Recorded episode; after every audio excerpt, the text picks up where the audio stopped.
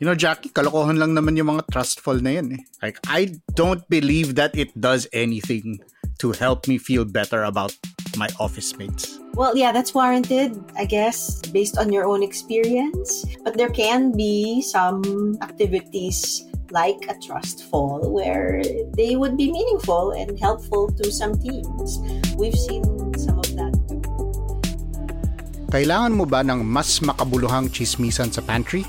Listen to more conversations about work, both hot takes and thoughtful takes, with me, Carl Javier, and Jackie Caniza on The Imaginable Workplace.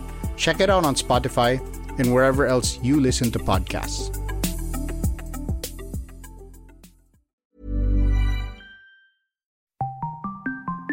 Kaya po siya nakauwi kahapon ay wala pong existing warrant of arrest para po sa kanya. At naisampa na po natin yung kaso at ito pong kaso po niya ay hindi na po papasok doon sa mga instances wherein we could effect a warrantless arrest.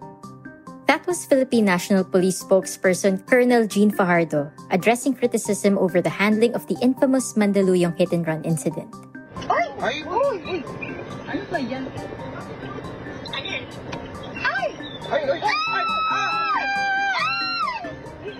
That viral video of the SUV driver who ran over a security guard in Mandaluyong has sparked fiery debate on why the suspect was not immediately thrown in jail, not to mention allowed the courtesy of a press conference.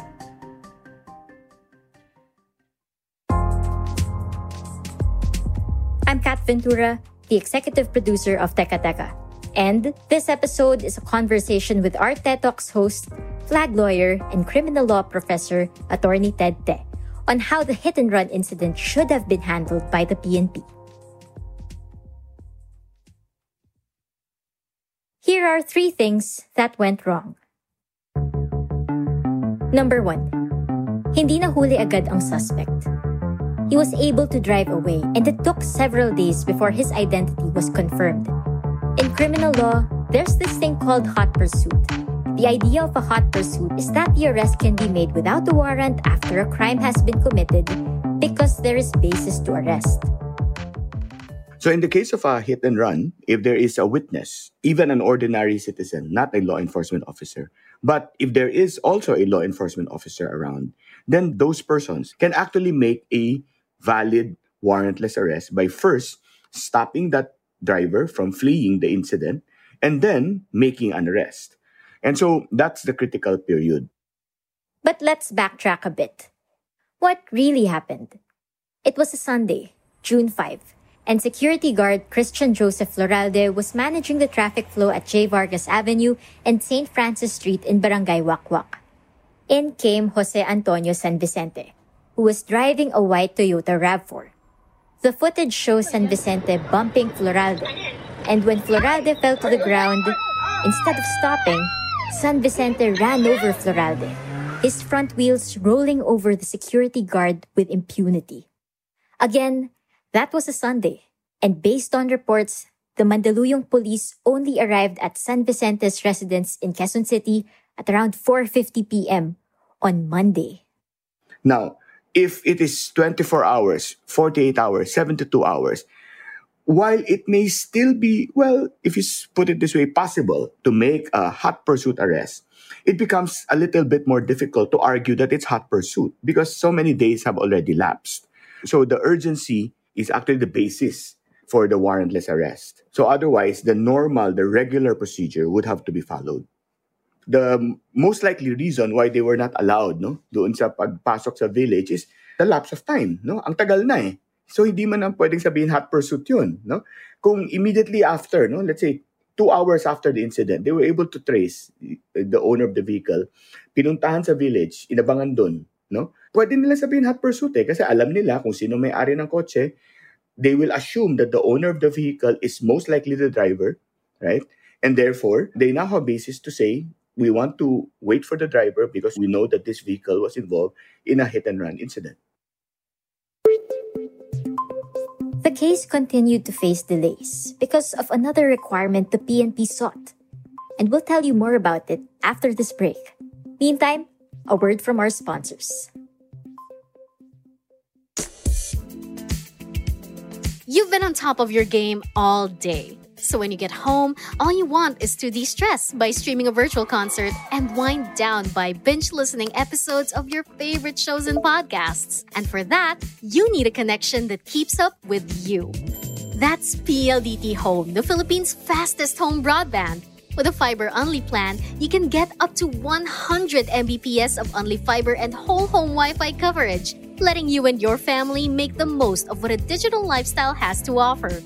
Find out more about PLDT Home's fiber only plan and save up to 3,600 pesos and earn up to 200 pesos in cashback.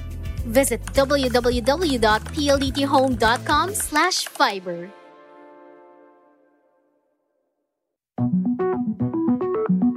One thing that probably delayed this was yung sinasabi nila na inaantay nila yung complainant. Ma- mahalaga maintindihan dito that when the charge is murder or any of its stages, in this case, they filed frustrated murder eh. No? Yung murder is uh, what we call a felony against persons. Hindi kailangan dyan ng complainant. Yung complainant dito, malamang posibleng witness lang. Number 2. Hinintay pa ng police ang complainant na mag-file ng kaso. Mandaluyong police filed a case on June 6, a day after the incident. But they waited for the complainant first. Ngayon, meron bang basis para mag-file ng kaso?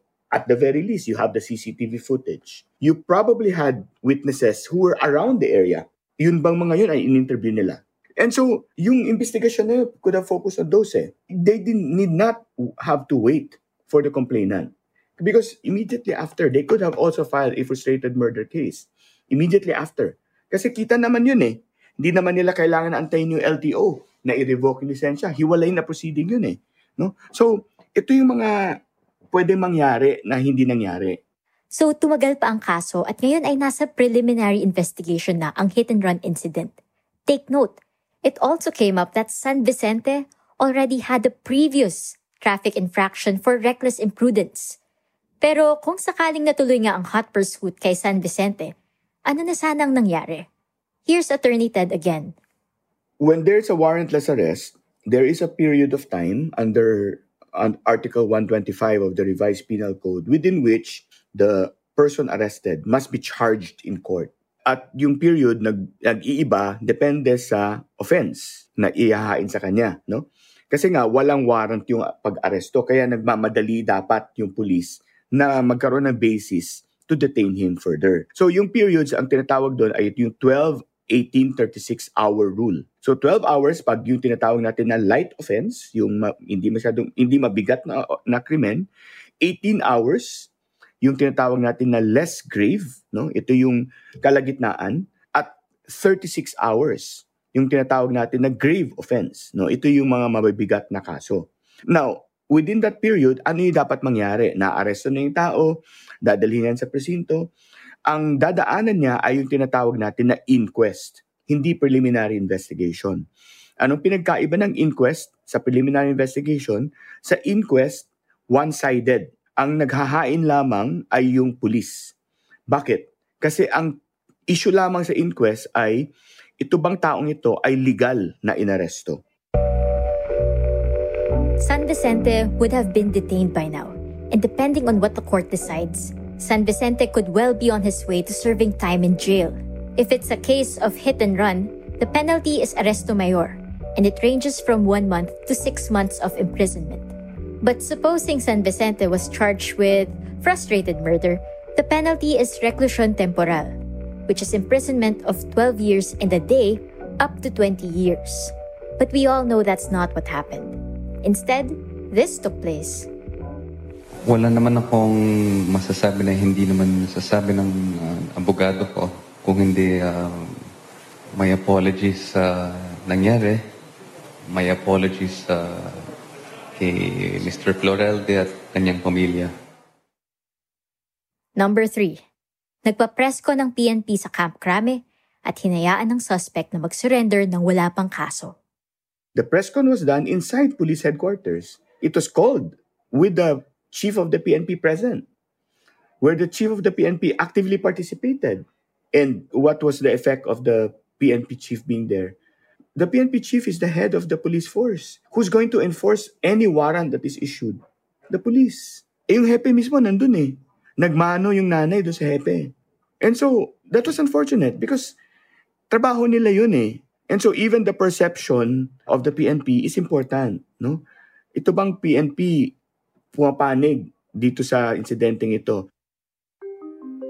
After being a no-show at the hearings of the Land Transportation Office and after having an immigration lookout bulletin order issued by the Department of Justice, the suspect San Vicente entered Camp Crame and left still a free man. And this was 10 days after he ran over the security guard. Ngayon, yung statement nung, nung driver na sabi na nag-apologize siya, no? It's obviously intended to address the what we call the civil aspect. Meaning, kung makumbinsi niya yung driver di umano na tanggapin na lang yung kanya apology at iurong yung demanda, ay tapos na. Ngayon, babalik tayo dun sa sinabi ko kanina. Yung murder or a frustrated murder, which is a stage of murder, is not a crime that requires a complainant. So, i-assume na natin, iurong. No, sabihin ng complainant, hindi na ako interesado. Maari bang tumuloy yung kaso? Maaring tumuloy yung kaso. Kailangan ba mag-testify ng law enforcer? Hindi. Because there is independent evidence to show that the crime happened. The evidence he's talking about is that viral video, which was from the dashboard camera of a fellow motorist. And Attorney Ted says, this should have been enough. We should veer away from yung over-reliance on witnesses to build a case. Ito nangyari dito eh. Nag-antay ng complainant nag, ah, bago magsampa ng kaso. There is already technology. We should use technology for our purposes. There's CCTV. Is the CCTV sufficient to build a case? Yes.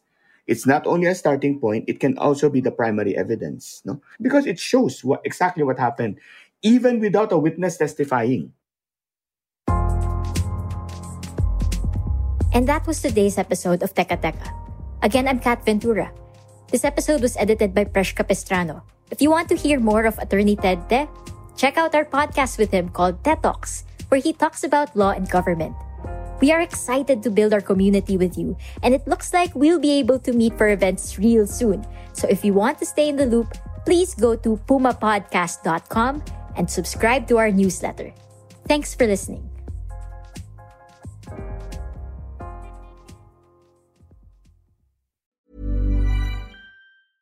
Even when we're on a budget, we still deserve nice things. Quince is a place to scoop up stunning high-end goods for 50 to 80% less than similar brands. They have buttery soft cashmere sweaters starting at $50, luxurious Italian leather bags, and so much more. Plus, Quince only works with factories that use safe, ethical, and responsible manufacturing. Get the high-end goods you'll love without the high price tag with Quince. Go to quince.com slash style for free shipping and 365-day returns.